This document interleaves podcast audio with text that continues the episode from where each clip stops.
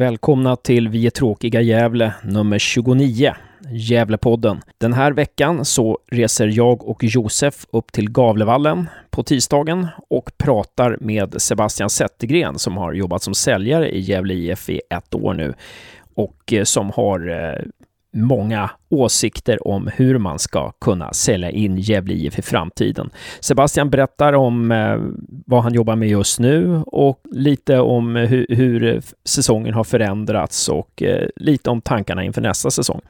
Därefter så pratar vi med Christian Ljungberg, även det för första gången i podden. Eh, mittfältaren som går från klarhet till klarhet och som briljerade mot Helsingborg från sin centrala roll på mittfältet. Christian berättar mycket öppenhjärtligt om eh, känslorna under försäsongen, bland annat eh, att han var lite tveksam till lagets spel när man åkte ner till Landskrona och eh, fick stryk och blev utspelade faktiskt. Därefter pratar han om eh, vilken roll han trivs med i laget och eh, hur det vände med eh, Poya Asbaghi. Och sen svarar han på lyssnarnas frågor. Det gör även Poya Asbaghi Eh, som är den tredje intervjugästen i dagens avsnitt av Gävlepodden. Eh, han svarar sist på lyssnarnas frågor och eh, bland annat frågan om vad som händer med Östersunds målvakt Andreas Andersson som faktiskt har kontrakt med Gävle IF nästa år. Eh, sen så pratar han lite om vad laget lärde sig efter Helsingborgsmatchen och lite uppsnack inför Örgryte-matchen. Vi vill också passa på att eh, slå ett slag för vår insamling för att rädda Bayram Majeti kvar i Gävle IF. Eh, en Swish-kampanj och eh, Swish-nummer och bankgironummer hittar ni i anslutning till den här podden. Jag hoppas att ni ska få en trevlig lyssning.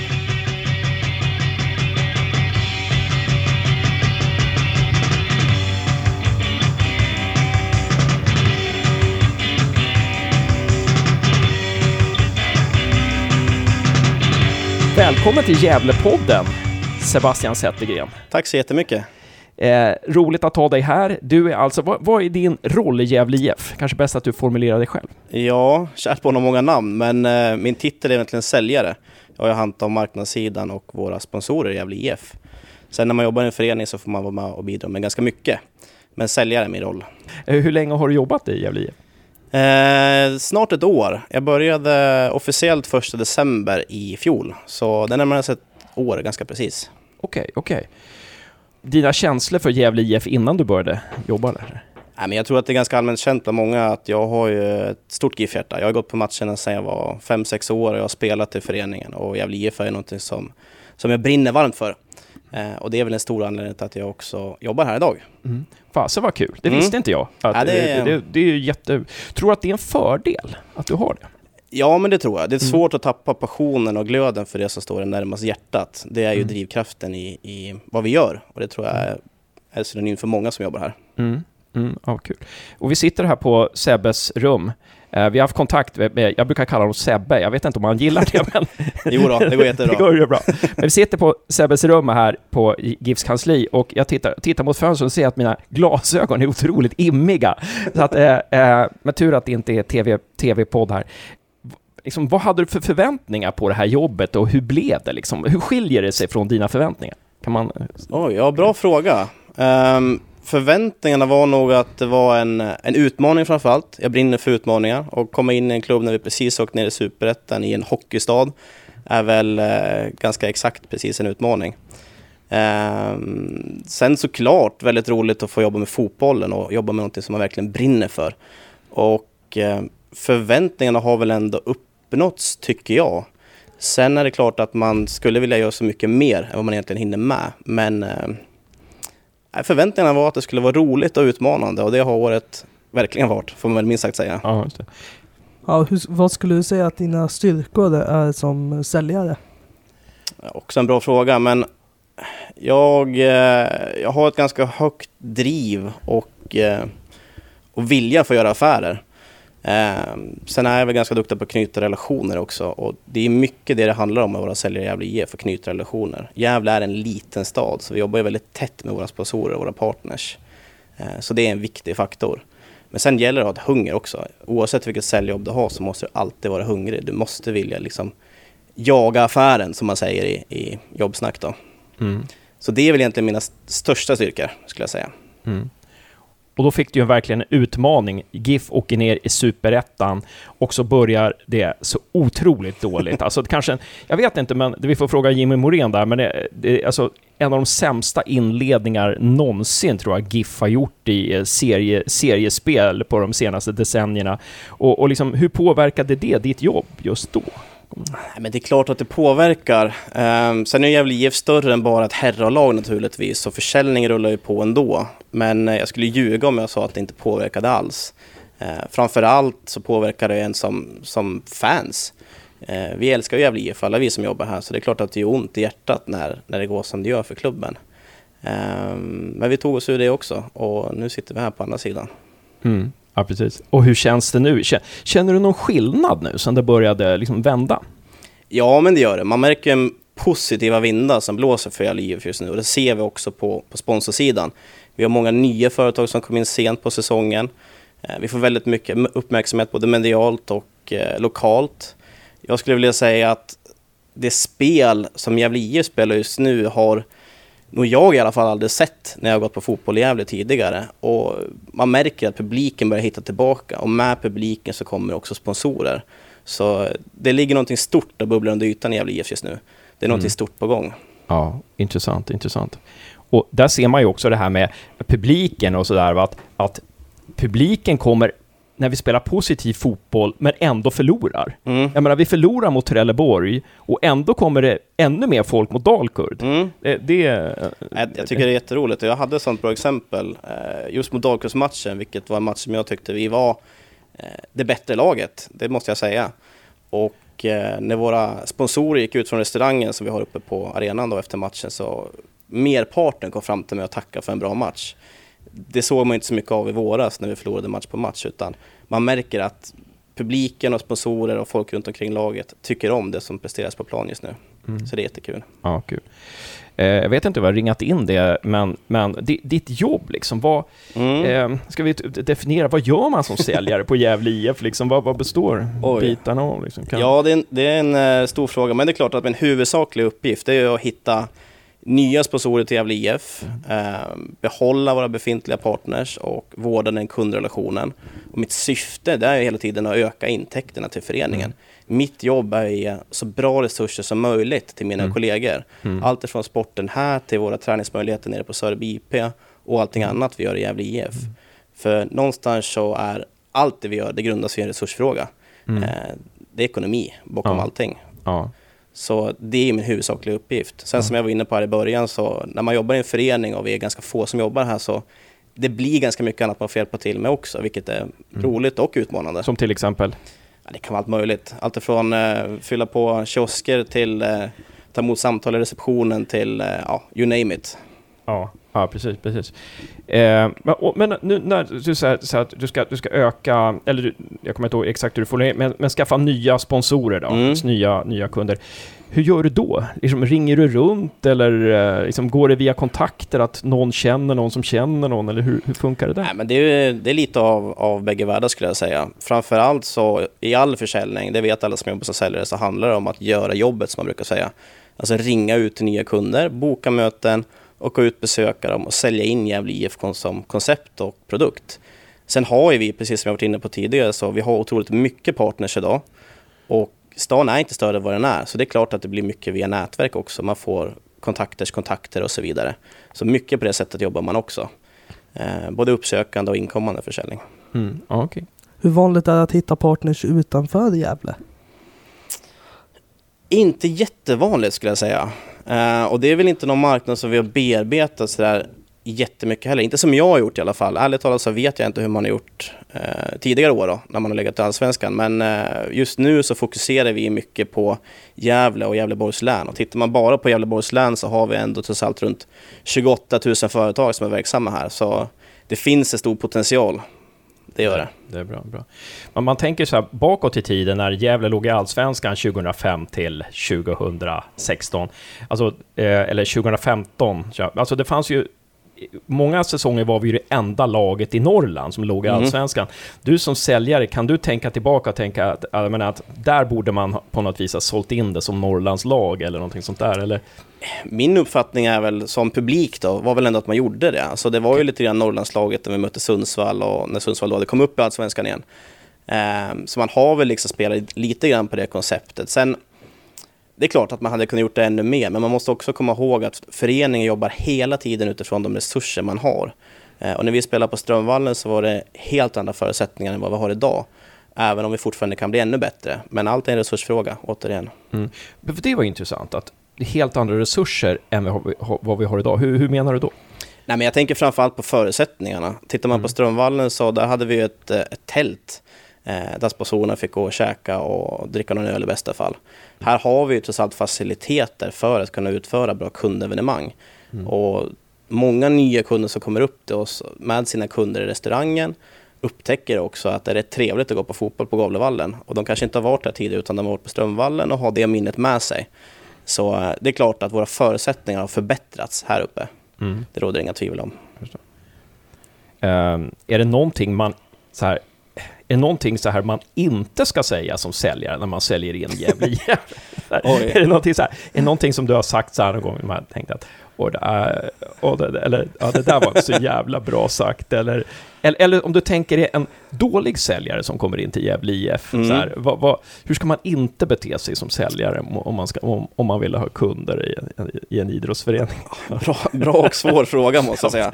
Jag tror att det är viktigt att komma ihåg vad som är föreningen. Och Gävle IF är, är, är, ehm, vi är ödmjuka. Och det handlar om att vara ödmjuk ut mot kund också. Även om man alltid är tuff i en förhandling så, så måste man göra det med hjärta. Det är viktigt. Mm. Ja, precis, precis. Det får inte vara, det, får, det måste vara Sebbe som kommer liksom. Det får inte vara, det får inte vara en, en Sebbe som har gått en kurs liksom och rabblar repliker utan Nej, men li, lite så är det ju. Ja. Ehm, återigen, vi vårdar våra relationer Mm. väldigt, väldigt noggrant. Mm. Eh, och då gäller det att bete sig ut mot våra kunder också naturligtvis. Hur vårdar man en, en kundkontakt då? Hur, hur? Ja, men det, det är på alla möjliga sätt. Allt ifrån att vi, vi har liksom löpande kontakter med, med våra partners under året. Vi vill få in dem på, till matcher. Vi har ju väldigt mycket nätverksaktiviteter. Eh, det är ju en stor morot som vi har i vårt produktsortiment. För någonstans så handlar ju Gävle IF också dels om att synas ut rent kommersiellt, men det handlar också om att knyta kontakter till våra övriga företagskunder. Eh, vi har ju omkring tio nätverksträffar om året där våra partners får möjlighet att träffas och göra affärer med varandra. Mm för det är ju det är något speciellt. Jag menar, jag och Josef har ju gått på Brynäs matcher hur många år som helst också sådär, men det är något speciellt när man träffar eh, giffare sådär liksom, eller när någon har på sig en halsduk och man träffar någon på stan, eller man träffar någon här i vippen, eller man träffar Mm. någon på läktaren, eller man träffar någon i andra delar av landet. Alltså det, man delar någonting som man inte kan dela, som inte brynäsarna kan dela. Jag vet inte vad, det, Mm. vad det är, men det finns någon slags kompisanda där som, som på något vis, jag vet inte. Det är väl kan- lite att Brynäs finns överallt. Mm. Vi är en hockeystad. eh, Det är, man tar för givet att man håller på Brynäs här oavsett om man Mm. är sportintresserad eller inte. Eh, Så just när man hittar någon som är giffare så är ju faktiskt det otroligt unikt för att vi har inte jättemycket folk på matcherna heller om man jämför med Mm. stora lagen. Och att man hittar någon som faktiskt har valt också att hålla på det här laget som slåss i botten år ut och år in känns det nästan som. Är, är rätt otroligt att någon annan vill dela den Mm. glädjen eller, eller frustrationen med en. Nej, men det ligger, det ligger jättemycket i det ni säger, absolut. Och, och jag tror att du är inne på rätt sak där Josef. Jag menar, vi har ju aldrig varit ett topplag i Allsvenskan på det sättet. Så vi har ju blivit en, en tight grupp runt Gävle IF, både fans eh, och i utanför klubben. Mm. Ehm, sen vill vi ju växa ännu mer såklart och man ser att det finns ett stort jävla hjärta i stan. Inte minst Swish-kampanjen som vi hade nu under sommaren fram till hösten visar ju det. Med över 2000 personer som bidrog. Det visar ju att eh, det finns hjärta för klubben. Eh, eh, typ hur, om man skulle sätta det mellan GIF och Brynäs, på vilket sätt har Brynäs en större för, eh, sin stora, eller hur utnyttjar Brynäs sin stora fördel i försäljningen? Mm. Och vad märker du av när du säljer att Brynäs finns? Ja, men till att börja med så är det klart att Brynäs har ju sin historia här i stan. De har ju varit ett topplag i säkert 40 år i Gävle. Så det finns ju en anledning till att man säger att Gävle är en hockeystad, om vi börjar där. Sen är Brynäs väldigt duktiga på att bygga sitt varumärke. Idag har man ett, om inte internationellt så i alla fall nationellt varumärke. Brynäs har ju fans över hela landet. Vi har väl det kanske i viss utsträckning, men det är klart att majoriteten av våra fans, de finns ju i Gävle eller Gästrikland i alla fall. Så det är väl den stora skillnaden. Vilket gör att Brynäs då också kan bygga mer eh, större samarbeten, till exempel med Unicef och eh, andra större partners som ansluter sig till en bra start. Just det, just det. Även om jag tycker att Brynäs, alltså har gjort en miss här, jag vet inte vad du säger om det, men alltså man går ut, man, man spelar SM-final förra året, så går man ut på sommaren och säger att vi kommer stänga av över etage när vi spelar vissa matcher. För mig låter det otroligt negativt. Jag förstår inte hur man liksom kan, hur man kan liksom sälja in en match genom att åstadkomma negativ eh, åtgärd. Men det, det behöver inte du ha åsikt om om du inte vill. Men, eh, Nej, alltså som publik, jag var ju också på hockeymatcher och, ja. och, och tittade på Brynäs naturligtvis. Och det är klart att det blir en bättre inramning när man, när man jobbar på det sättet. Och det gör man ju på många andra arenor i andra sporter också, ja. även fotboll. Eh, sen vad beslutet ligger till grund för, det har jag ingen aning om, utan det får ju stå för Brynäs. Min åsikt kring det är väl att det är dumt att göra det sämre för konsumenten. Att eh, de där över eh, överplatserna i mitten är, är, väldigt mycket bättre än hörnen. Mm. Som man kan få i Gavlerinken. Och man märker det mot, de har 25 personer från bottenrekordet mot Karlskrona så att jag tror att det bara kommer vara en st stor förlust för Brynäs i längden. Mm. Om du får Sebbe ett säljarsamtal.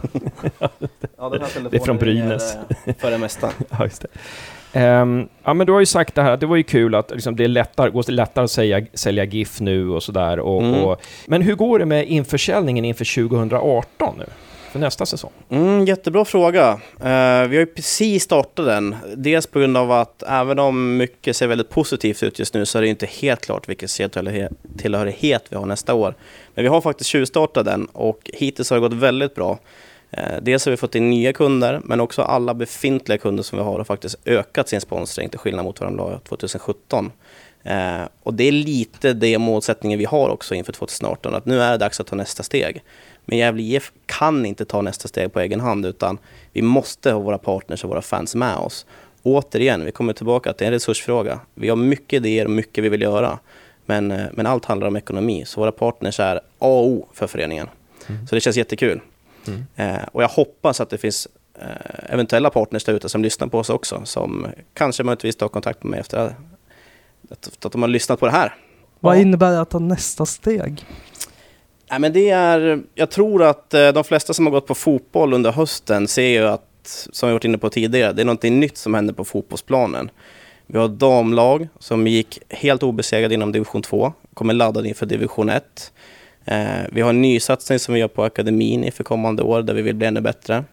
Bredden vill vi också jobba och utveckla med och vi vill lyfta hela föreningen till en ny nivå. Sen vad det innebär och vad det resulterar i, eh, tiden får utvisa. Men för att vi ska lyckas med de här bitarna, då krävs det också att vi har våra partners och sponsorer med oss. Mm. Ja, men spännande det här. Det, det, låter ju som att förändringens vindar blåser i Gävle IF verkligen. Kan man, kan man peka på några orsaker till, till att vi har vänt det här på något vis? Ja, det finns väl flera orsaker till det.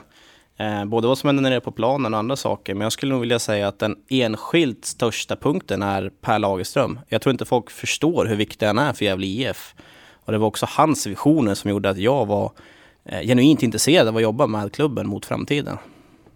Ja, det där var ju väldigt intressant alltså att höra. För det där tror jag var en nyhet för ganska många. För, för Ja, spännande alltså. Eh, vad, är, vad är det framförallt liksom som, som i Pers visioner eller Pers, eh, i Pers ledarskap som, som, som gör att han är viktig? Ja, men framförallt att han, han blickar framåt han ser saker på ett nytt sätt. Nu har inte jag jobbat i Gävle IF under någon annan än Per som jag kan jämföra mot.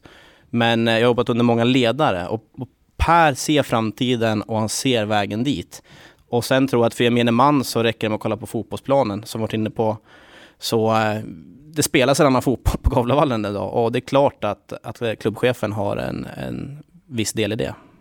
Ja, och, och det är ju väldigt intressant att du kommer in på det här. Och, och särskilt när man tittar på de här nyförvärven som faktiskt Per var med och värvade eh, innan Poja kom. Jag menar Piotr och Christian och Hymmet som mycket, mångt och mycket är Per Lagerströms nyförvärv. Ja, men spännande utvikning. Och det här med damlaget, att de har vunnit en serie, alltså vinna en serie är ju stort alltså.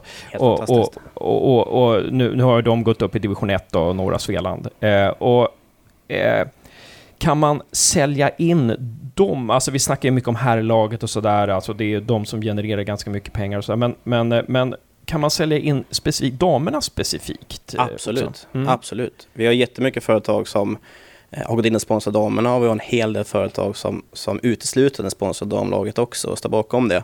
Mm. Eh, och vi märker att intresset blir bara större. Mm. Speciellt nu när man börjar klättra i, i divisionerna. Och klubben har en tydlig målsättning med att vi vill ha ett elitlag även på damsidan. Eh, och det väcker intresse bland sponsorer. Det är ingen mm. hemlighet. Ja. Så eh, det går väldigt bra på marknadssidan hos damerna. Ja, vad bra. Ja, för vi märker att när vi har inslag om GIFs damlag, A-laget, mm. så får vi lyssnare från helt andra ställen. Vi får många lyssnare helt enkelt. Alltså. Det, det är många engagerade alltså. Det, och he, helt ny, som nya lyssnare också. Så det, det, tycker jag är otroligt spännande. Och sen så finns det ju i damlaget, nu har vi ju sett några träningar och några matcher här under hösten eh, och sommaren, men Alltså det finns ju några riktiga så här superstjärnor ibland. Alltså det är ett jäkligt bra lag, ska vi inte med. Det finns ju några där alltså, som man skulle kunna profilera ännu mer. Fruktansvärt. Alltså, som, som är mm. fruktansvärt, alltså Anna Björklund till exempel, som är fasansfullt bra alltså. Mm. Um, några visioner så här inför framtiden, och så här, om du fick önska så här, ja, det är så här att ja, dit vill jag på något vis. Mm. Vi har ju visioner i, i klubben naturligtvis som vi jobbar utifrån. Sen min högst egna personliga vision med det här jobbet, det är att jag är en GIF-supporter och jag vill se Gävle IF vinna ett SM-guld någon gång under mitt liv. Det är vad som får mig att gå upp på morgonen och gå till jobbet och jobba från morgon till kväll.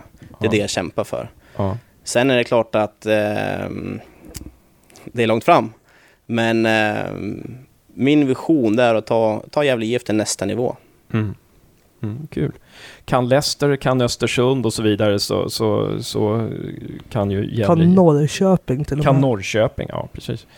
Det var en sak jag tänkte, alltså jag, det här är en grej som jag har tänkt på i flera år liksom, och jag, jag har lagt fram det till kompisar och så här, men alltså, jag, jag tycker det skulle vara häftigt om Gävle IF tar fram merchandise som, liksom, som andra klubbar, till, som till och med andra klubbars supportrar vill köpa. Mm. Bara för att de är så jäkla speciella. Det tycker jag skulle vara häftigt, om Gävle kunde försöka nå dit. För då, då skapar man dessutom en, en aura kring sig i resten av supporter-Sverige, resten av fotbollssverige alltså jag vet inte vad det skulle kunna vara, liksom, att det är något citat som Lanto har sagt, liksom. Och eh, liksom, det, det, är någonting, och man trycker upp liksom, man trycker upp något helt annat som man inte förväntar sig, eller, eller om det är liksom en tröja som är lite trashy eller någonting som, som trycks upp i bara ett visst antal ex liksom, och de släpps den dagen eller någonting. Jag vet inte vad det skulle kunna vara.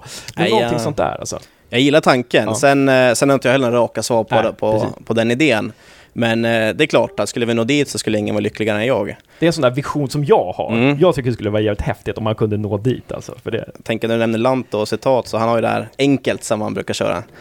Det kanske är någonting att spåna på. Ja, precis, precis. Jag tänker om man kollar till exempel, vi var, jag var och såg Arsenal uh, Swansea för ungefär ett år på dagen. Och så var vi i deras stora shop. Där har de ju allt från retrotröjor till dagens tröjor till jackor, mugg. Alltså de har ju allt som går att använda sig i vardagen av. Det är väl åt, mot det hållet man ska stäva åt. Att man kan köpa en tröja med Voxlin och mm. hans nummer liksom, eller? Ja, exakt. Eh, jag, jag vill, vill ju hemskt gärna ha den här ljusblå retrotröjan från 2007 fortfarande. Just det. Något sånt där, ja. tänker jag. Ja. Vad tror du om det? Ja, men jag håller med helt och hållet. Det är klart att vi vill ha en, en, eh, ett jättebra utbud i vår souvenirbutik. Sen handlar det om ekonomi där också. Vi måste ju vi måste sälja mer för att kunna ha ett större sortiment. Mm. Eh, så där är ni fans jätteviktiga. Köp fler souvenirer så blir det större utbud. Mm. Ja, precis. Där hör ni. Vet du hur det har gått med souvenirförsäljningen i år? Jag har inga direkta siffror på det eh, så här på rak arm. Men eh, jag vet att den har varit ganska gles i år. Vi hade en bättre försäljning i fjol, även om den har varit eh, på en bra nivå i år så den kan bli ännu bättre. Har man märkt skillnader från att, eh, ja, från när det börjar gå upp bättre för laget? Har man märkt att försäljningen har ökat? Ja, det har den gjort, absolut. Eh, och vi har eh, utökat med lite fler försäljningsställen. Vi säljer bland annat upp hos mig i VIP-restaurangen till våra sponsorer också. Ehm, så det är små knep, både att fotbollen går bra men sen handlar det också om försäljningsstrategier. Mm. Vart säljer vi och hur säljer vi? Ja. Eh, vad är det som har sålt bäst av souvenirerna? Vet du det? Halsduken, Halsduken är ju klassisk, den går ju Mm. väldigt mycket. den här med de tunna blåa och vita ränderna. Ja, vi har väl tre eller fyra stycken olika i sortimentet just nu. Eh, Jag har inga siffror på det, Mm. Men, men halsdukar generellt säljer ju väldigt bra, så är det. Och den här T-tröjan är jäkligt snygg. En sån köpte jag, men den har jag slarvat bort. Men den här T-tröjan med de här lite eh, ja, diffusa blå, ljusblå ränderna, och den är väldigt snygg tycker Jag jag. håller med, en av mina favoriter. Mm. Jag ser jättebra på sommaren. Ja, just det. Precis. precis. Eh, och man, man får dock inte äta för många wienerbröd innan, har jag upptäckt. Eh, ja, eh, men eh, Sebbe, är det någonting som du tycker att vi har glömt? Någonting som vi borde eh, ta upp? Eh, nej, jag tycker att vi har, har fått en, eh, ett bra snack. Sen Ja. hoppas jag att det blir fler gånger så får vi gå in lite mer på djupet och um, prata lite andra delar också. Verkligen, verkligen. Stort tack för att du ställde upp. Stort tack för att ni ville komma och för det jobb ni gör.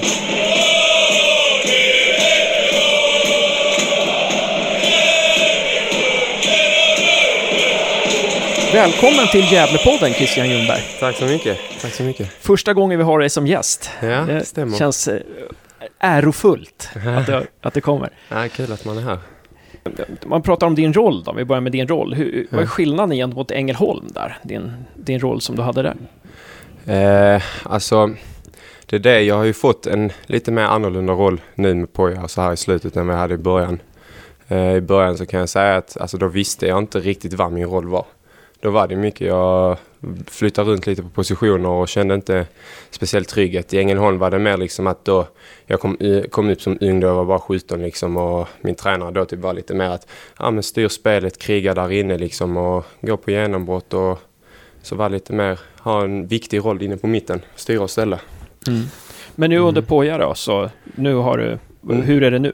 Nu tycker jag det är fantastiskt bra. Eh, om man kollar från, för min egen del då, eh, och sen laget, men kanske från där Falkenberg och nu HIF så här att man verkligen, jag känner mig trygg på den positionen som jag spelat hela mitt liv. Det har varit lite svårt när man har varit liksom ytter och släpande och så här. Så jag tycker att nu, det känns riktigt bra nu faktiskt. Det är den rollen man vill vara. Ja. Jag tänker på det du sa om Ängelholm just. Du hade Mm. väl Christian Järdler både ungdomsåren? Mm, Och- ja, ja, det stämmer. Jag kom, jag kom till Ängelholm när jag hade fyllt 17 där till U19 och då var han där. Eh, sen blev jag utflyttad i A-laget och sen fick han sparken och så kom Christian Jäller upp tog över oss i A-laget. Så jag hade han det också. Så alltså han är ju en stor bidragande del till ändå. Ja. Därför är här. Och Det kan, ja, ja, absolut. Han betytt sjukt mycket och vi har fortfarande bra kontakt idag. Ja. Och om du jämför Järdler med Poja, hur skulle du säga där? Hur skiljer de sig? Ja? Mm, alltså, de, eh, jag skulle säga det är lite så.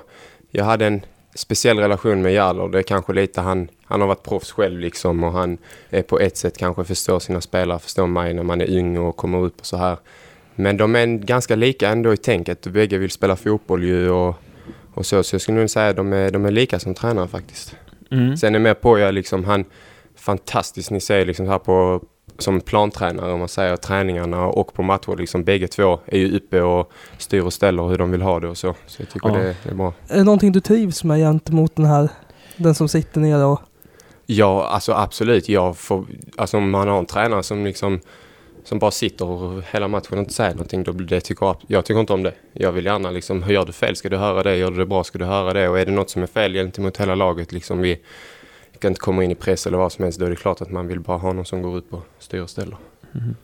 Ja, just det. Men sk- skiljer de sig på något vis då, Poja och Järdler? Är det någon, någon så här, någon detalj så här som det, ja, Järdler är på det viset, där är Poja. Jag tror nog att Jallow kan nog vara lite lugnare, skulle jag nog säga. okej. Ehm, han kanske gäller lite mer så han han vet kanske i vissa matcher att det kommer kanske öppna upp sig. Han är inte så, inte så stressad så här men eh, så Poja kanske är nog lite mer, lite mer eh, mentalitet kanske man ska säga. Ja, han lever sig in lite mer så Ja, eller? det kan ja. man ju säga. ja. Ja, just det. Just Mm. det. Intressant. Jag Ehm, tänker, sen går det från Ängelholm till ett Gävle som ja, inte spelar så mycket fotboll. Mm. Det är mer så här, poänggivande spel. Mm. Hur var det till en början? Alltså det har varit sjukt jobbigt. eh, Alltså det, har, ja, det var sjukt jobbig vår och försäsong och allting. Det var jobbigt som fan. Eh, hade förutsättningar, eller vad säger jag, hade ju förväntningar på, eh, på ett sätt när man kom och sen så var det ju ett rent helvete kan man säga för oss. Och det var, ja, det tog hårt på en. Det gjorde det verkligen. Och liksom för fansen också, hela klubben. Det Mm. var, det var Mm. jobbigt.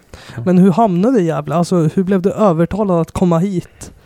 Nej, så jag tyckte att Gävle var ett bra steg. Ehm, det är liksom, jag hade ju kontakt med Gävle innan jag kom och så som de presenterade det för liksom planen för maj och tankarna för laget och klubben eh, för 2017. Jag tyckte det var, tyckte det var jävligt bra liksom. Och så sen att det blev som det blev, ja fotbollen är så och jag blev, det var jobbigt som fan. Men jag tyckte fortfarande att Gävle är ett bra steg för mig. Mm. Piotr har ju också spelat i uh, Ängelholm, eller hur? Mm. Eh, har ni haft, kände ni varandra lite innan, eller? Ja, det gjorde Ja. vi. Hade det någon, spelade ni kom ungefär samtidigt hit. Hade ni någon Mm. kontakt där? Spelade det någon roll att Piotr skulle hit och spelade det någon roll för Piotr att du skulle hit, tror du? Eller? Eh, alltså innan jag kom hit så eh, hade inte jag pratat med Piotr om detta. Eh, sen när jag kom så pratade Thomas och Marcus med mig och typ frågade lite om Piotr och så här. Mm. Och att de var intresserade. Och då... Så in, det, jag kom ju innan vi började spela matcher så jag visste ju inte hur det, hur det skulle vara i början. Så jag sa ju till Piotr liksom att det är fantastiskt så här, bra arena, vi tränar här och klubben Mm. skitbra intryck och det var bra steg för oss liksom kunna vara här och prestera Mm. så. Så jag sa till honom att eh, fan kom hit. Och vi var tillsammans liksom. Okej. Så, Mm. Och n- när tyckte du att det började... När började det kännas fel? Kan man säga så här? Att det här, det här känns inte riktigt bra. alltså jag tyckte väl, ska jag vara helt ärlig så tyckte jag det började kännas fel redan i, i kuppen. Alltså när vi liksom, Ja. vi torskade mot Boys borta, Ja. vi förlorade mot Trelleborg hemma. Ja. Ehm, och sen, så jag tyckte det började kännas fel redan då. Mm. Det var liksom, jag kände inte att vi hade ett eget spel och detta är liksom vi i år. Utan det var ju kanske det här, jag har inte följt Gävle under eh, tidigare år. Men det var väl mycket det att ni kände väl liknelser hur det har varit här innan. Mm. Och det, det såg vi ju att det funkar inte. Ja, just det. Kunde ni kommunicera det liksom, till... Kommunicerades det i, i truppen eller tänkte ni att nej, men det kommer nog lösa sig? Hur? Alltså, man håller ju mycket inom sig och vill Ja. inte säga för mycket liksom. Men alltså, det är klart att vi gjorde det. Mm. Eh, sen såklart så hade ju inte serien börjat och så här. Nej. Men vi trodde väl att kanske vi skulle göra ändringar. Eh, Mm. Och att det skulle liksom bli bättre för vi har ju liksom, vi hade ett- och har liksom ett bra lag. Mm. Men eh, när det inte sker några förändringar och vi fortsätter att förlora liksom och på matcherna vi har inte en chans att vinna matchen än så blir det ju att eh, det blir jobbigt. Ja, ja, precis. Och när kom förändring? När kände du att... Eller Ja. vänta, Ja, kände. Ja, du bra. nå- kände du någon gång så här, att du var riktigt på botten? Att vad fan har jag gjort? Lite, här, här vill jag inte vara någon, här vill jag inte vara någon mer. Alltså, jag, ska, jag, jag, ville, jag ville vara Gävle, inget snack om det. Liksom. Jag har skrivit mina år på kontraktet här och jag tycker det är fantastiskt. Alltså fansen här och folket och det engagemanget som är i klubben. Liksom. Jag kommer från lilla Ängelholm så det är en stor förändring för mig. Mm. Såklart absolut att jag ville bara vara här men det var ju det, man ville ju ha en förändring. Och sen liksom när vi går på uppehåll på sommaren, vi ligger sist med åtta poäng, då blir det ju liksom, va, alltså, man blir ju jävligt rädd liksom att Ja. det här kan ju gå käpprätt åt helvete. Ja. Eh, sen så ska jag, jag ska inte säga för mycket heller, liksom man får hålla mycket inom sig, men vad man tycker var förändringen och vad folk tycker. Det är kanske många som förstår vad jag menar och så här. Mm. Ja. Men eh, det är klart det blir ju skillnad, det ser ju alla. Så Ja, det precis. kan man ju inte säga någonting om det. N- När började du känna så här att, ja men Farao, det här, nu vänder det? Var det någon träning, någon match eller någon situation där du kände att, nej men det här kan vända? liksom? Eh, då skulle jag nog säga, tyvärr så förlorar vi matchen, men jag skulle nog säga Örgryte hemma. Redan första matchen med Poja alltså? Då tyckte jag att, för då ni, ni, ni såg matchen Ja, gången, gud, ja, och ni såg ju hur det var då, Ja. kanske jämfört med tidigare. ja. Så där fick man en känsla liksom att eh, fan, det här, kan, det här kan vi lösa. ja. Eh, sen såklart, det är liksom varje match, varje träning och nu har vi de poängen vi har så det är fyra matcher kvar så det, det här ska vi lösa. Mm. Det är en otrolig vinnarmentalitet som har alltså kommit in i er. Ni är ju formstarkaste laget just nu efter vändningen av serien. Mm. Hur, hur har det skapats mot att man tidigare alltid tänkte tillbaka på flashbacks från våren, Mm. vilket många spelare har sagt. Alltså jag skulle väl säga, alltså såklart så är det ju en förändring att man, vi har Poja, absolut. Mm. Men sen är det liksom, vi spelar, ett, vi spelar ett helt annat spel eh, och liksom vi har ju mentaliteten att alltså vinner vi inte så sätter vi liksom klubben i en riktigt äcklig sits och vi förstör liksom för hela staden och för klubben utan det här ska, Gävle ska fan vara i allsvenskan liksom. Vi ska inte trilla ner till division 1 Nej, inte. liksom, vad är det? Men sen på våren mentaliteten, ja alltså det var tungt för alla och när man går ut på plan liksom och vet att det här, vi kommer få en riktigt jobbig match, vi kommer inte styra spelet, vi kommer bara jaga och vara passiva. Då blir det, då blir det svårt att få upp mentaliteten liksom när det inte, ingenting funkar. Men inte en väldigt jobbig press när du säger att man sätter hela staden i skiten?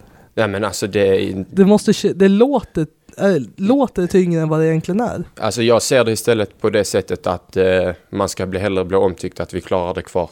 Så, Mm. så får jag se det liksom och Aha. det är, det är en fröjd liksom när man går ut här på Ja. matchdagarna och fansen liksom man kan spela ett spel som folket blir glada för och sen om det inte räcker hela vägen då har man då har vi gjort ett riktigt då klarar vi inte det och då är det vårt fel liksom. Mm. Men att vi kan spela detta spelet och vi klarar detta och folket liksom tycker om en istället då är det det, är det som man vill istället ju. Sen Ja. så får det kosta vad det kosta vill. Vi måste vinna. Det är bara det som gäller. Och då var ju också med bottenskiktet förra året med Mm. Ängelholm. Mm. Vad, har du, vad kan du dra med för rutin från det? Alltså det var, jag ska säga att det, det, är en, det är en stor skillnad jämfört med här nu. För då var det liksom att jag kom upp eh, då i A-laget och hade liksom ingen press. De har inga, inga fans liksom. Klubben är skitliten, finns inga pengar så här. Så där var det mer för mig liksom att bara utveckla så mycket som möjligt och kunna ta nästa steg. Jämfört med här i Gävle liksom anrik, Sveriges äldsta klubb. Så det är en helt annan sak. Men så fortfarande så kan jag ju ta med det liksom att ändå säga liksom till alla att Alltså superettan är, ni vet ju själva, det är en fucked up serie och alla kan Vi vet det nu. Exakt. Alla kan slå alla liksom så vi kan... Eh, det är bara att gå in varje match liksom att det är vi som ska vinna matchen. Och sen får man ju... Det är ju det alltså, jag försöker ju ge så mycket som möjligt på plan. Både att jag presterar hjälp på laget men sen så handlar ju allt också liksom snack och, och så här ju. Mm. Få igång det. Men vi pratar om din position lite, för ett tag, jag tror att det var kanske innan Montiel kom, eller innan Ajeti kom, så då var det ju liksom lite du och eh, Piotr som kombinerat till höger och det var Kralj och Dennis lite kombinerat till vänster va, i Mm. straffområdet. Och, men nu hade du ju Montiels liksom mer centrala position i senaste matchen. Alltså, vilken position känner du du dig mest bekväm i? Alltså nu när vi spelar, eh, spelar den här uppställningen så skulle jag ju säga att eh, alltså jag känner mig mest trygg typ nu senast mot HF när jag spelar tillsammans med Lanto. Mm. Men att jag är lite mer offensiv än honom. Men ändå att det blir liksom vi två som är centrala mittfältare om man säger så. Mm. Eh, men sen är det som, liksom, som det var i början att eh, både Thomas liksom ville få ut lite mer av mina offensiva men då blir det att man inte är riktigt hemma för jag har aldrig varit Ah. spelat där tidigare. Ah. Så jag tycker nu den rollen som jag hade senast tycker jag passar mig bäst. Det var väl lite att han, han skickade ut det lite mer mot kanten också. Ja exakt, exakt. Och det var... Alltså man försöker göra det bästa av det liksom men det är, det är svårt liksom när man aldrig har spelat det innan. Ja, precis. Det var första gången du fick spela ytter. Det Jag spelade, jag spelade kanske en match i Ängelholm ytter men sen när jag gjorde de här matcherna på ytter, det, man, man är inte riktigt trygg i sitt spel. man säger så. Ja, precis. Ehm, ja, men kul. Eh, vi, vi pratade med, en, eh, med ett, ett fan här innan som sa att eh, han tyckte att Christian Ljungberg har den största potentialen i Gävle IF när de hörde att vi skulle ja, intervjua dig här. Alltså det är den spelaren med största kvaliteterna i Gävle IF ungefär så här. Ja, Så att, roligt. Eh, vi ska ta lite fr- frågor från fansen här också. Ehm, Det är vi jag som har, var första. du tar första där. Mm. Basinga frågar från Svenska fans. Eh, skulle vara roligt att höra Ljungberg berätta om sin egen upplevelse av säsongen. Jag såg honom från första matchen när han kom in med en självklarhet och rakhet i spelet. Där han tog, tag, där han tog bollen och gick rätt fram förbi motståndaren till att tappa självförtroendet. Och hamna i Gävles passiva spel. Där Mm. ängslan och oron präglade allt. Mm. Och nu, nu verkar vi återigen få tillbaka den rätta Ljungberg som tar initiativ och vill framåt. Vad har han själv för känsla för det? Eh, alltså, jag får väl säga att det är såklart faktorer som spelar in. Eh, jag har ju såklart mig själv att skylla. Tycker att det har varit väldigt mycket upp och ner från min sida. Eh, men ja, såklart, allting är, det är jag som spelar och gör inte jag det bra så är det mitt. Men jag måste ändå säga att det är faktorer som spelar in när det har gått som det har gått för laget i år. Om man inte har varit på sin eh, rätta position och liksom, ja, vi förlorar matcherna i rad och det blir tungt. Det blir tungt för alla och man går inte ut på plan med det självförtroendet och speciellt också när man inte är i sin roll. Så det var, ja, jag får väl säga de faktorerna men såklart jag har mig själv att skylla också. Men jag får skylla lite på det. Mm.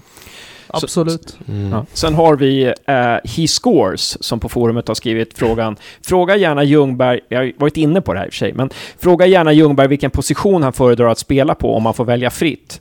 Även en roll kan vi väl lägga in. Ja. Och ni kan även hälsa att eftersom han är så genombrottsstark så ser jag gärna att han kommer till avslut oftare. Riktigt bra match senast mot HIF. De säger, säger till mig att skjuta mer också. Så jag, okay. måste, jag måste göra det. Mm. Men eh, ja, det är väl det som har saknats eh, mycket från min sida offensivt om jag säger så. Det är väl det sista, sista tredjedelen. Som sagt, jag kan komma dit ganska enkelt och tidigt så ibland, men sen är det det lilla som saknas. Jag har inte fått, fått ut det riktigt. Ja, det. Du visade på försäsongen några matcher. Trelleborg mm. hemma tror jag du sköt ett skott där. Ja, jag gjorde mål också då ju. Ja, jag menar det. Så ja. att, det, det, det mm. Får göra det. Ja. ja du sparar det till senare helt enkelt. um, ska jag ta nästa där? Ska jag ta från um, Hugo Ådvall, eller? Ja, gör det alltså. Ja.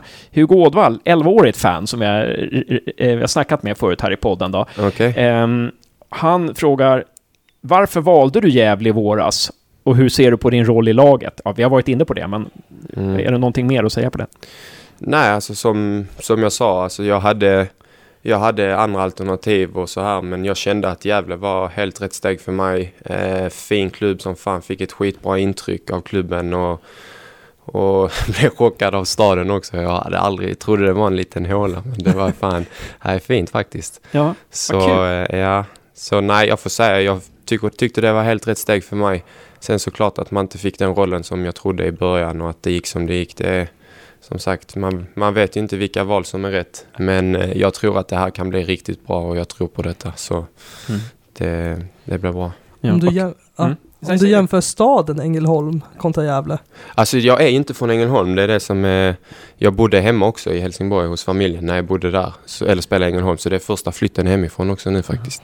Men... Eh, Om du jämför Helsingborg och Gävle?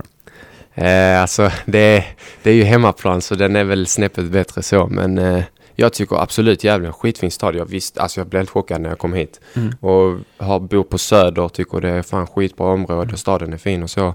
Så ja, jag tycker det är faktiskt perfekt. Mycket bra. Okay. Synd bara att inte fler folk engagerar sig i, eller att vi har med folk. Det är väl hockeyn som tar allt. Mm. Ja, precis, så precis, det är lite synd. Fan, jag fattar inte man kan gilla hockey alltså.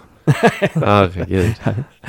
Ja, innebandy då? Eller? Nej, nej, det nej, finns nej. bara fotboll i Skåne. Ja, just det. Ja. Tänkte bara, kände du Jesper Björkman sedan tidigare? Eh, alltså han är ju, vad fan blir det? Han är, 90, han är fyra år äldre än mig, ja. men vi har stött på varandra på Olympia när jag spelade i HF och så. Satt någon match med I19 när han var där och så. Så vi, vi kände, kände, vi umgås ju inte men vi, vi visste vem vi var typ. Ja, ja just, det, just det. Vad är det finaste med Gävle då tycker du? Eh, alltså jag skulle nog säga alltså, alltså folket är jävligt speciellt tycker jag. Alla är så jävla lugna. Ja. Ingen stress alltså. Folk tar det lugnt och tycker det är mycket så här att det är mycket folk ute på, i stan liksom. Folk går ut och äter och mycket folk värnar om varandra och staden och så. Så jag tycker det, det är bra engagemang och kärlek till allt här. Ja, ja. Jag tycker Helsingborg, jag tycker det, jag har varit där några gånger, jag tycker det är en fantastiskt fin stad alltså. Otroligt, mm. otrolig stad. Så att jag förstår att det är svårt att jämföra där. Men det är kul att höra att du, du gillar Gävle och, och, och jag är från Uppsala så jag, jag, har ju också, jag har blivit kvar här så jag tycker att, att det är en skitbra stad alltså. Mm. Hade du något mer där? Får jag ta sista frågan? Ja, sista frågan. Du, om du skulle skicka en uppmaning till folket i Gävle, vad skulle det vara? Jag skulle säga att eh, hur, jag har vet lite så, hur mycket de än tycker att ja, fotbollen och att Strömvallen låg finare och där var mer idylliskt att komma och kolla. Fan kom upp till Gavlevallen och oavsett om det är måndag och det regnar, kom och kolla på ett spel som ni inte har fått se tidigare i Gävle. Och eh, lägg hockeyn lite åt sidan. Tack så väldigt mycket Christian. Tack själv, tack själv. med. Tack Vi hörs och Tack så ses. mycket, det gör vi.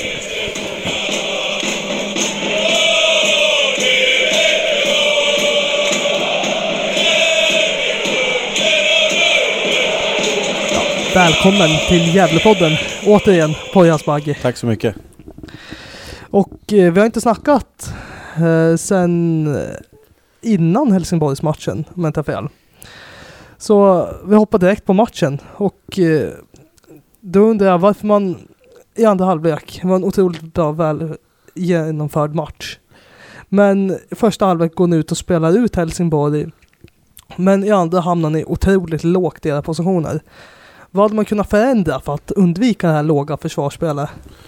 Eh, som jag sa efter matchen, jag vet inte om, jag, om, det, ah, om fokus skulle vara egentligen så mycket att, att ligga högre i försvarsspelet. Utan eh, vi visade i den här matchen och tidigare matcher att vi, jäkligt, vi kan vara jäkligt bekväma när vi väl väljer att sitta lite lägre. Problemet i den här matchen blev att vi blev kvar där. Eh, och det handlade nästan ännu mer tyckte jag om, om vad vi gör när vi väl får bollen. Eh, och där lämnade det liksom mer att önska. Vi, vi blev nästan bekväma med att bara inte ha boll och med att ligga kvar där. Och sen så får liksom Helsingborg etablera anfall efter anfall. Ehm, och det handlade mycket om liksom rörelsen när vi väl vann boll, beslut med boll. Eh, och det har vi haft en video en gång på och där var vi nog alla överens om att där kunde vi gjort det mycket bättre. Sen det låga försvarsspelet i sig som sagt, ingen, inte problem så, tvärtom. Det gör ju att vi har mycket bättre kontroll i första, men i andra så skapar vi ju fler målchanser eh, än vad vi gör i, i första halvlek för att vi får kontra. Mm. Så i sig var inte det låga försvarsspelet ett problem, utan det var att ni inte hade någon boll. Ja, exakt. När vi väl vann boll från det låga försvarsspelet så eh, blev vi alldeles för... Alltså, Okej att det fanns några kontringslägen som gör att vi får bra målchanser. Sen finns det några kontringslägen där vi kommer liksom tre mot fem eller tre mot fyra och vi beter oss som att vi ligger under med 1-0 och det är liksom 10 sekunder kvar i princip. När det handlar mer om för oss i sådana lägen att säga okej, vi har varit låga men nu har vi fått bollen. Eh, nu, hur kan vi liksom kontrollera den här ledningen med boll mer? Eh, för det blir otroligt frustrerande för Helsingborg att behöva jaga boll på egen planhalva när vi är i ledning. Mm. Lite som du pratade om när, när vi sist pratade om att, att man var tvungen att komma till avslut bara för avslutets skull. Ja, exakt. Och det kunde bli avslut där, mon- där liksom Hansson får greppa den clean och mm, direkt kasta ut en boll. Så det blir ju jäkligt otacksam bild för många mittbackar i vårt lag som knappt hinner ut ur straffområdet Nej. innan, Precis. innan det är dags för nytt eh, liksom Helsingborgs eh, anfall.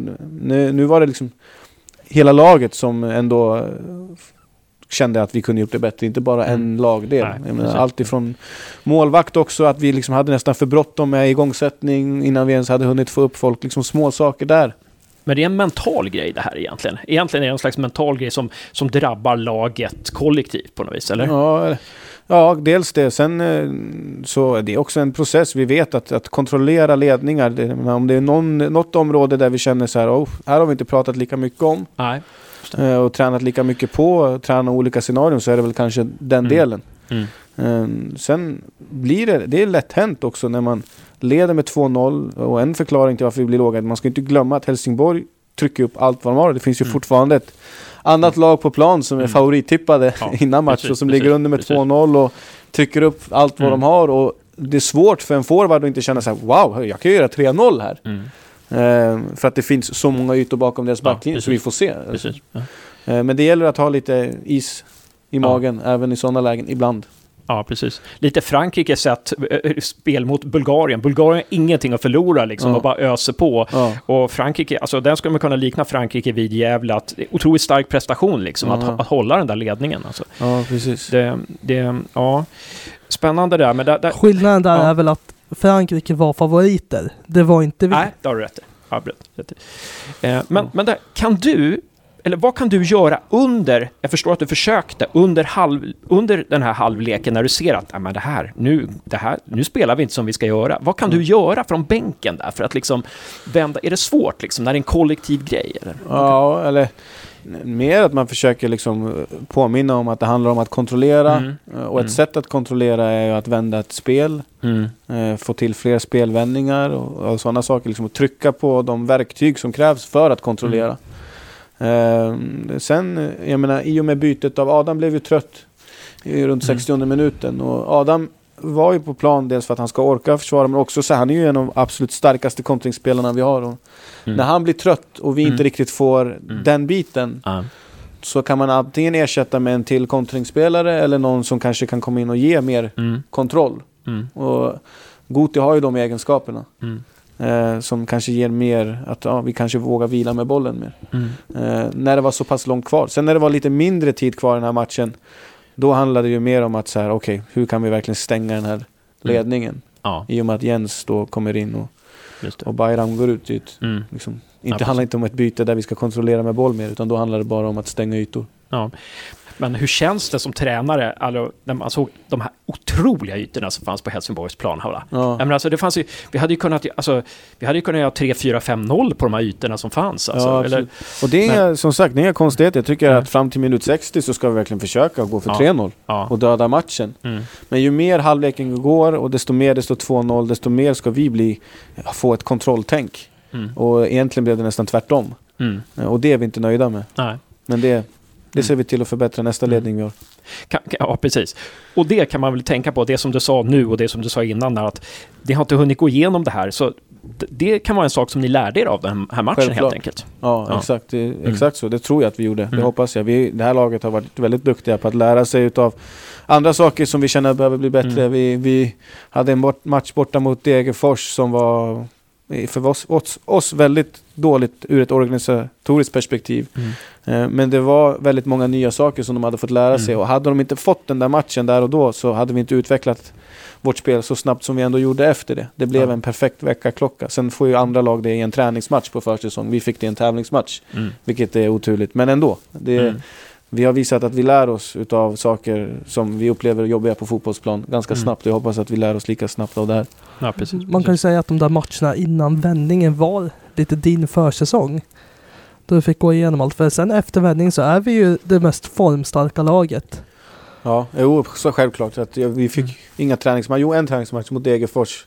Precis, Mm. men det är klart att det var tävlingsmatcher och det var verkligen tre poäng och ingenting annat. Men det blir ju också att man använder de matcherna för att sätta Mm, sin prägel. precis. och- Den där träningsmatchen mot Degerfors, ja, vi spelar så himla bra. Sen blir Hymmel skadad, Ormo säljs. Ja, liksom. exakt. det, det. Ja, det var lite oturligt och jag tyckte Ja. uppehållet kom jäkligt olägligt Ja, tyvärr. För att vi kände att vi hade våran, fortfarande än idag, den absolut Ja. bästa matchen vi har gjort är mot Åtvid hemma. Det är ingen annan match. Nej, nej. För att om man ska spela bra matcher så handlar det om att skapa flest målchanser egentligen. Mm. Liksom. Mm. Och sett till hur många målchanser vi skapade den matchen, hur många vi släppte till, så är det ingen Mm. annan match som kommer i närheten. Ja, precis, precis. Även om vi kanske nu i facit i hand inte mötte det kanske absolut bästa laget. Fortfarande, den prestationen var grym. Och då var det synd att gå in i ett ja. uppehåll. Och det som du är inne på glädjer mig är att vi ändå kommer ut efter uppehållet och är minst lika starka, kanske ännu starkare som lag. Mm. Och nu blev det ännu ett uppehåll. Nu har vi haft ännu ett uppehåll Ja. här och när vi har liksom Ja, eller- sju segrar på åtta matcher om man tar med cupmatchen där. Eh, bra eller dåligt? Eh, en- den eviga frågan. Sådär. Eh, jag kan ju tycka att det kan, skulle vara skönt med en till match såklart. Direkt Mm, efter mm. Helsingborg. Vi gör en bra match. Mm. Eh, och vi kommer med en fin form. Så att, eh, Mm. det gynnar nog eh, andra lag med sämre form mer att kunna ha ett uppehåll, få tillbaka några spelare och, och samla liksom mod och kraft och så. Mm. Så att frågar du mig så hade jag gärna fortsätta Ja. spela även den här helgen som gick. Ja. Vad kan man använda det här uppehållet till? Det här som ni har haft. Det, Dels vila. Hur har ni gjort? Ja. Det är inte fysisk vila utan den mentala vilan tror jag är jät- Mm. jät- jätteviktigt. Så vi tog tre dagar ledigt. Eh, just för att vi också kan bli indragna i ett kval. Vilket förlänger säsongen två veckor och det gäller att vi är mentalt fräscha om så skulle ske. Mm. Eh, Men annars också så här, nu har vi långa träningsveckor som vi inte har haft tidigare. Tidigare har det varit väldigt mycket taktiskt. Mm. Liksom det är match och sen är det återhämtning och sen när de kommer tillbaka är det bara två, tre dagar kvar till nästa match.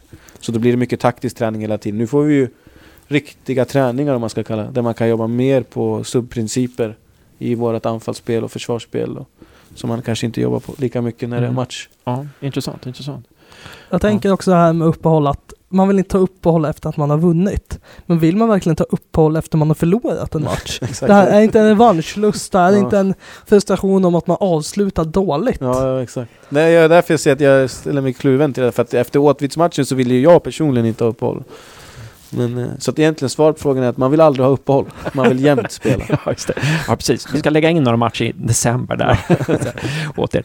Eh, nej, men, men bra alltså. Och nu väntar ju Örgryte på måndag, va? Mm. Eh, borta på Nya Ullevi. Nya Ullevi som är en ganska stor arena. Jag vet inte om alla har spelat på Nya Ullevi. Ja, Även hybridgräs. Ja. Hybridgräs, ja, just det. Vad, vad, vad, och så här, börja med arenan där, alltså, som kanske var lite så här, som kan vara lite så här eh, främmandegörande när man kommer där, en stor 17 000 åskådare rymmer den, men det är inte så, kommer inte vara så många där och en klassisk arena, så här, spelar det in någonting? Ja, men det blir ju en annan inramning. Jag tycker några gånger när man har varit på Ullevi så är det ju ganska bra akustik där och, och, och det är en ganska skön känsla. Och det är inte för många arenor i Superettan som, som erbjuder det. Så att eh, det tror jag ändå är bara skönt. Kul för spelarna också att spela på liksom en riktig Mm. arena. Gävles arena är ju också en sån här Ja, som jag tror motståndarna när de kommer hit känner såhär, oh, fan vad kul, vi spelar på en riktig arena. Så jag tror vi känner samma sak eh, när vi åker dit. Sen tror jag att det kommer vara ganska stor uppslutning. Det är en gratis match, eller en Mm. enkronas match. Mm. Eh, så att eh, det kommer nog komma en del folk och det blir en grym match. Det är väl också skönt i och med att ni har väldigt bra förutsättningar att, för, och bra faciliteter och få åka ner till ett ställe mm, som också har bra faciliteter. Istället för att man hamnar på det här att man möter Frej som har lite borta, som har lite Strömvallen-känsla över Ja. sitt. Ja, ja absolut. Det bästa skulle vara ifall alla arenor i Superettan erbjöd de här möjligheterna men så är det ju inte. Och det, men jag håller med. Ja, precis. Och sen som Josef sa där, hybridgräset där, hur, Ja. vet du någonting om det? Ja, det är väl som jag, jag förstod det rätt så är det ju ungefär 95% naturgräs och sen 5% liksom plast. Mm. Eh, och den där 5% gör ändå jäkligt stor Ja. skillnad. Det Ja. låter inte så mycket Mm. när man säger Nej. det men, Nej. men eh, det gör väldigt stor skillnad. Så jag ska inte säga att det är konstgräs, för det är det inte. Men det är väl en ganska smart lösning och förhoppningsvis tror jag att fler, fler underlag, eller i Sverige inom några år så tror jag att fler planer kommer vara av hybrid. Jag tror Ja. att det är den naturliga lösningen för, för alla. Mm. Egentligen inte för alla men just det här eh, problematiken kring att norr, lag norrut inte kan ha naturgräs. Ja, precis. Eh, Så att eh, för mig absolut, det har varit bra att spela på hybridgräs. Sen halkar man lite då och då där också. Precis. Men det är ändå, jämför Gamla Ullevi eller Nya Ullevi det här, den här tiden på året och att spela på Påskbergsvallen så är det ändå en stor skillnad. Ja, ja, precis. Och det erbjuder mer möjligheter för att spela bra fotboll. Ja. Men jag såg Djurgården mot IFK Göteborg. Djurgården kom ju från sitt Tele2-gräs som är tror jag, exakt det här som vi har här. Ja. eh, jag pekar ner för vi sitter här på Gavlevallen. Och där, jädrar var de halka, som Ja, du säger. Alltså, ja. Det var halka till höger och vänster. Har ni exakt. tänkt på det? Liksom, vilken typ av dobb man har och Ja där? absolut, det vet de om eh, i och med att man spelar på så olika underlag under hela året. Så att eh, absolut, det är klart det är lite lättare på det här underlaget här. Mm. Men, eh, men eh, det är ändå ett steg framåt tycker jag. Från Mm. att spela på dåliga gräsplaner i oktober. När allt avgörs Mm. i vanliga fall så ska Precis, man gå och spela precis. på en otroligt dålig matta. Mm. Och det tycker inte jag är riktigt värdigt alltid. Nej, precis, precis. Eh, och jag sa nog Nya Ullevi, men det är Gamla Ullevi som är Nya Ullevi. Ja, ja, ja. ungefär. Jag hänger inte med. Nya är det gamla. Eh, och sen så hade vi Örgryte också då. Vi var väl inne på lite Örgryte, Ja. funderade kring Örgryte, eller hur? De har ju ny tränare också, eller de har ju tagit hjälp av Erik Hamrén. Och Sören Börjesson har väl gått in efter eh, Marcus Lantz. Marcus Lantz. Och eh, ja, jag vet inte hur jag ska, hur jag ska Men vända den eh, här. ja, fundera lite så... eh, Vad innebär det för er? Ja, just det. Ställer det till någonting i era, er scouting sådär? Nej, egentligen inte. Så stor skillnad är det faktiskt inte på Örgryte nu och Örgryte som var. Det är några korrigeringar man ser att de har gjort. Dels försvarsspelet och sen anfallsspelet. Men annars är det ju ganska mycket samma lag tycker jag. Eh, Men ett lag som har kanske mer självförtroende nu. Man har väl inte förlorat på ett par matcher och Nej, jag tror att de är tre raka. ja, efter att ha haft en ja, usel svit innan dess. Så att det är ett lag i medgång och, och, och liksom kommer vara mycket publik så det är, det är en jätte, jättetuff utmaning. Det där. Jag tänker, det är ju nästan lite omvänt nu. Att när du mötte Örgryte första gången, det var din första match. Ja. Och nu, nu när Örgryte möter oss, så Ja. det, är, ja, det är inte deras första match, fast det är ju också ett tränarbyte. Ja, ja, jo lite så. Sen har det ju hänt mycket sen dess. Jag kommer ihåg när vi förlorade här mot Örgryte så vann de helgen efter också mot Dalkurd och låg på kvalplats till Allsvenskan. Ehm, Mm. Och skulle någon säga till mig att vi skulle få en chans Ja. några månader senare att faktiskt via en seger liksom gå om dem så Mm. var det, är det få som skulle tro. Så att vi skulle liksom verkligen känna också självförtroende inför den här matchen precis som de har för de senaste matcherna. Men vi ska ju verkligen komma och känna att vi har allt att vinna den här matchen. Ja. Det är Sveriges två äldsta lag som möts Ja. på måndag. 1882 och 1887. Så att, Är det så? Ja. Okej. Det är i alla fall fotboll. Sen Ja, Örgryte är äldst i fotboll då eller? Och Gävle idrottsförening? Ja, precis. Så är det nog. Eh, Men jag tror att den äldsta klubben, det tror jag är någon Uppsala, var det Uppsala handboll? Sim, simsällskap. Uppsala simsällskap 1700-talet. Ja, Att Uppsala. ja, alltså. ja, precis. Precis, Uppsala. där. Så, eh, vår gemensamma nämnare där. Ja, exakt. Ehm, ja, men en, en fråga så här, som, men den ska vi ta efter säsong, men en, en fråga som man är intresserad av, det är liksom hur har du utvecklats under den här säsongen? Men den tror jag är mer intressant. Den kan vi ta efter säsongen kanske. Jag Eller? en månad på mig att förbereda ett svar. Ja, precis. precis. Nu, nu får du det. På, som inte, en, en grej som jag tänkte som vore himla intressant att prata om efter säsongen, det är, kommer du ihåg att du sa första gången, då var det någon kompis som hade visat dig, att du, du hade tagit fram något dokument när du var 11 år. Veckobreven. Liksom. Ja, det stämmer. Va- Vad sa du? Veckobreven. Någon veckobrev, ja. Ja. Det skulle vara intressant att snacka om då. Så de, de står på västra sidan i Uppsala. De där. Ah, de gör Och det! jag tror ni borde väl känna till några där eller? Så att, Ja, västra sidan ja. Ja, Ja. precis. Den, den har jag. absolut, Den så det var en utav dem. Men jag tror att jag kan hitta den någonstans där. Han skickade den till mig, absolut. Ja, ja det, det vore väldigt kul. Ja. Men vi glömmer det nu. Nu ska vi koncentrera oss på den här säsongen då. Men en fråga som vi satt och spånade på här innan. Vi ska ta snart fansens frågor, men en sista fråga tror jag från oss är alltså, varför går det så bra nu? Har sju segrar på åtta matcher. Är det någonting som man kan peka på? Varför går det så bra? Ja men den frågan har vi fått många gånger. Ja, ni har fått det? Okej. Ja, nej. Vi trodde vi var först. Liksom. Nej men det är Fan, just vilken det bra att, eh, fråga. och många vill ha svaret så att man ska trycka på en faktor och det är Mm. ju helt omöjligt. För att Mm. eh, Ja. bevisligen så med facit i hand så är det nu bevisat att vi alltså behövde prestera som ett topplag för ens att ha en chans. Mm. Att prestera som ett mittenlag eller liksom hade inte räckt. Och Nej. För att, att liksom göra den omvandlingen för oss, det går inte att, att säga att det berodde på att vi gjorde en typ av förändring där. Eller, Mm. Utan det har varit en kombination av väldigt många olika saker där i princip allting har funkat ganska Mm. bra. Allt ifrån vad vi väl valde att liksom rekrytera i somras eh, och sen liksom också spelarna. Eh, det hade inte räckt med att en eller två skulle pricka formen utan det är väldigt många som har liksom behövt liksom visa sig från sin bästa sida och hålla upp det, vilket de har gjort helt fantastiskt. Att vi som lag rent mentalt i vissa olika skeenden av, av spelet eller efter matcher liksom lär oss att hantera de situationerna. Liksom, det är massa olika saker Mm. som har klickat. Mm. Eh, så det är omöjligt att säga liksom en sak. Mm. Ja, tänker ett mindset som har förändrats. Det är att ni alltid går för vinst jämfört med det gamla Gävle. Att som när man hamnar underläge borta mot Syrianska där i 70 att ja, då kanske man är nöjd om man får med sig ett kryss. Men det är ändå att fan vi ska vinna. Mm. Samma sak som Norrby, 2-0, ja 2-1 i halvtid. Mm. Kan man också vara så här nöjd med ja, ett kryss. Men det är alltid det här, man vill vinna. Ja. Det är sällan saker som man kanske pratar om innan. Så här, om det står 1-1 till 90 och det här. Jag tror det där också bygger mycket på känslan spelarna har på plan. Och med all rätta så har de känt att de är bättre. Mot både Syrianska och Norrby. Och inte nöjt sig med kryss. 0-0 hemma mot Dalkurd tror jag exakt alla andra lag i serien hade backat hem. Mm. Eh, och för, liksom försvarat krysset. Mm. Eh, Medan vi ändå tar risken och slår bort en passning Ja. på övertid. Mm. Som sen kostar oss målet. Och, Mm. och eh, det är klart att nu med facit i hand så hade vi inte slagit den passningen. Men just det Mm. att vi har det där modet att känna att fan, till och med mot Dalkurd hemma, vi ska ha tre poäng. Mm. Och det kanske gav oss noll poäng i den matchen, men det gav ju oss tre mot Syrianska och det gav oss tre mot Mm. Norrby och ett trepoängssystem. Mm. Kontra liksom ett poäng Mm. för kryss så, Precis. så, så kan man oftast liksom vinna ganska mycket på det. Och lite här också att man har haft väldigt mycket medstuds i slutet. Det är många sena mål. Och sen åker man dit sent mot Dalkurd. Men det påverkar inte er. Nej. Det, det bara studsar av er. Mm. Nej, det var, det sa jag, exakt det där som du nämnde, sa jag till Mm. spelarna också. Att det var, att det skulle liksom kunna varit så här, fan här har vi en grym match. Och, och vi liksom missar några målchanser, åker dit med ett mål. Och sen så åker vi ner till Södertälje och spelar en måste-match. Och liksom har matchbilden, vi missar en straff. Eh, och vi missar en målchans och sen helt plötsligt så gör Syrianska 1-0. Ja. Och så tänker man så här, fan hur ska vi Ja. reagera på det här då Ja. nu med hela det här senaste bagaget.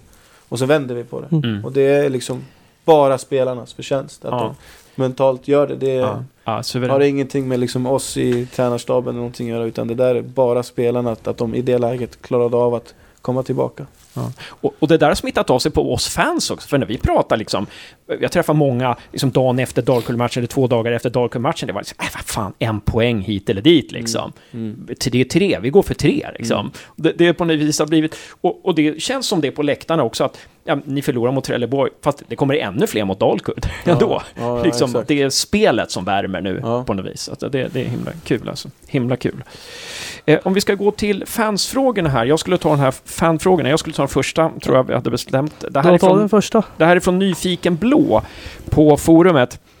Ganska många frågor. Fråga Poja vilken roll Mackan Bengtsson har i laget. Vilka bitar håller han i och vilka styrkor har han? Eh, Men eh, Mackan har varit guld värd ända sedan jag kom. Jag kände ju Mackan lite grann innan. Just ja, Eh, just men eh, samtidigt så har Mackan, när jag först kom så var jag han hela min väg in i det här. På kort tid liksom. All hans erfarenhet och kunskap av, om Gävle som klubb, folk runt omkring och om spelarna. Det tar ju oftast längre tid för en person att få det. Jag fick ju allt från Mackan väldigt utförligt eh, när jag kom. Och sen eh, så har jag och han successivt efter det liksom format fram olika arbetsuppgifter. Där eh, jag skulle fortfarande säga att ingen av oss har ansvar så här, mer för något område. Det här, vi känner oss ganska bekväma att bolla idéer med varandra inom alla områden. Eh, men Mackan tar ju till exempel ganska stort ansvar på våra fasta situationer. Okej. Som, eh, som har liksom, nu senaste matcherna känts betydligt tryggare. Det ska ju Mackan ha en stor eloge för. Han lägger ner mycket tid och kraft på att studera motståndarnas fasta och vara med och forma våra fasta. Så att, eh, men sen skulle jag väl ändå säga att vi jobbar ganska nära varandra inom alla områden. Mm. Mm. Kul. Kul. Så med Mackan en anledning till varför du kom till Gävle? Eh, inte så, utan eh, eh, mer, jag, det var ju inte 100% säkert att Mackan skulle vara kvar när jag väl kom. Det var, Okej. det, det var ett ma- beslut Mackan fick ta när han fick höra liksom. Mm. Och, eh, han hade ju en väldigt nära, nära relation med Thomas Mm. som han ska ha respekt för. Och han behövde ju tid att fundera. Men jag tror att Mackan kände också så här, okej om, om, om det är någon tränare som ska komma som jag ändå kan jobba vidare med så, så underlättar det att det Poya eftersom han känner mig. Mm. Och jag kände liksom samma sak att det är inte alltid lätt att komma in i ett A-lag och sen finns redan staben kvar från den förra. Och så ska man jobba med dem. Men för mig kändes det på samma väg, så, ja, men med de här kommer det funka bra. Och sen efter det har vi liksom Mm. Format fram ett väldigt bra samarbete. Hur lärde ni känna varandra? Vad- Det är på pro-utbildningen. Okej. Ni delar rum va? Ja exakt, vi delar rum. Okej, okej. Ja, men vad kul. Vad kul. Ehm, sen har, Nyfiken Blå, fortfarande. Sen hade det varit intressant att få höra Ja, sen hade det varit intressant att höra Mackan intervju. Tycker han borde få chansen att höras. Ja, det får vi ta med oss. Eh, nästa. Hur ser man på Andreas Anderssons roll i Östersund? Har man för avsikt att plocka hem honom? Det vill jag inte uttala mig så mycket om Nej. nu. Utan jag har inte tittat så mycket på Östersund eller Andreas Andersson. Fokus har varit mer på de spelarna jag har här. Men det är klart att jag har vetat om att han står under kontrakt nästa år. Mm. Eh, Men det får vi sätta oss ner efter säsongen och prata med både Andreas och, Mm. och klubben. Men det, ska Mm. jag vara helt ärlig så har jag inte lagt så mycket energi Nej. på det. Nej, precis. Kanske en liten Lagerström-fråga där, men han kanske säger samma sak där. Så får, vi får återkomma helt enkelt. Då. Eh, fråga tre från Nyfiken Blå. Eh, finns det några spelare i närområdet som imponerat och som finns på radarn? Eh, Rafael York till exempel, följer ni honom fortfarande? Han borde kunna passa in i dagens spelsätt. Jag känner till Rafael York. Jag har, jag, och jag har sett... Du känner inte till? Jo, jag känner känner till honom. Eh, Jag är ganska här, svårt för mig att kanske skanna av alla i det här området så där, på den här tiden. Men jag har väl ändå hört mig för och fått lite input på vad det finns för olika typer av spelare. Och Rafael York är definitivt en utav dem som vi har sett. Eh, Men, men mer än så har vi inte gjort. Vi har Nej. liksom sett honom spela matcher i Sandviken. Absolut, en jättestor talang. Mm. Finns det några som är på radarn här i närområdet inför nästa säsong eller sådär? Eller? Alla! Alltså Mm. är ju Ja, liksom, alla de mest Ja, talangfulla är såklart Ja. på radarn. Ja. Eh, Sen, eh, sen är det inget som har blivit konkret. Där är vi ju liksom inte riktigt. Mm. Utan eh, för oss har vårt fokus väldigt mycket på att veta vilken serie vi ska spela Ja. nästa år. Sen har vi ändå lyckats i kombination med det ändå värvat inför nästa Mm. säsong. Men, Så fyra matcher till och sen kan vi börja ställa de Absolut. frågorna. Liksom. Ja, absolut. Mm. Josef? Du hade. Ja, då hade det varit. Ja, uh, Hugo Ådvall uh, frågar dig. Finns det några spelare som är nära en förlängning med både inlånade spelare och eh, spelare vars kontrakt går ut? Hälsa även ett stort tack från mig och jag tycker han är den bästa tränaren GIF har haft. Ja, det var stora ord, men jag tackar. Sen är det så här att eh, det är svårt för både spelarna och för klubben att veta. Jag vill säga att man skulle gå in i en förhandling med någon så vet ju inte klubben hur mycket de ska erbjuda i lön för att det skiljer sig om man spelar division 1 och i superettan. Mm. Eh, Så budgeten kommer ju också revideras om beroende på serie. Och samtidigt är det ju också svårt för spelarna att veta vad de dels kan kräva i lön eller om miljön kommer passa om man spelar division 1. Så det är svårt för en klubb som befinner sig lite halvt i limbo, som vi ändå är, eh, liksom, där vi inte vet, att börja förhandla och göra klart massa kontrakt. Eh, ofta så får man vänta till sista seriematchen och sen sätta sig ner. Eh, men det är klart att det pågår diskussioner och ett liksom så här med några utan att det är konkret. Mm. Mm. Ja. Blir du kvar om det blir division 1? Jag har ju, jag har ju kontrakt två och ett halvt år så jag utgår från att vara kvar kontraktstiden ut oavsett serie. Jag får sån här ångest när Josef säger division 1. Mm. Rent fysisk ångest. Nej, men, men, eh, ja men det var väl allt Josef va? Ja, det känns som att det var Ja. allt. Eh, Stort tack Poja återigen för att du ställer upp i podden. själva. Helt Tack grymt själva. alltså. Absolut. Lycka till med Ja. allt framöver Absolut, och på tackar. måndag framförallt. Lycka till. tackar. Där, där skakar vi hand. Det hördes inte men vi gjorde bara som kan.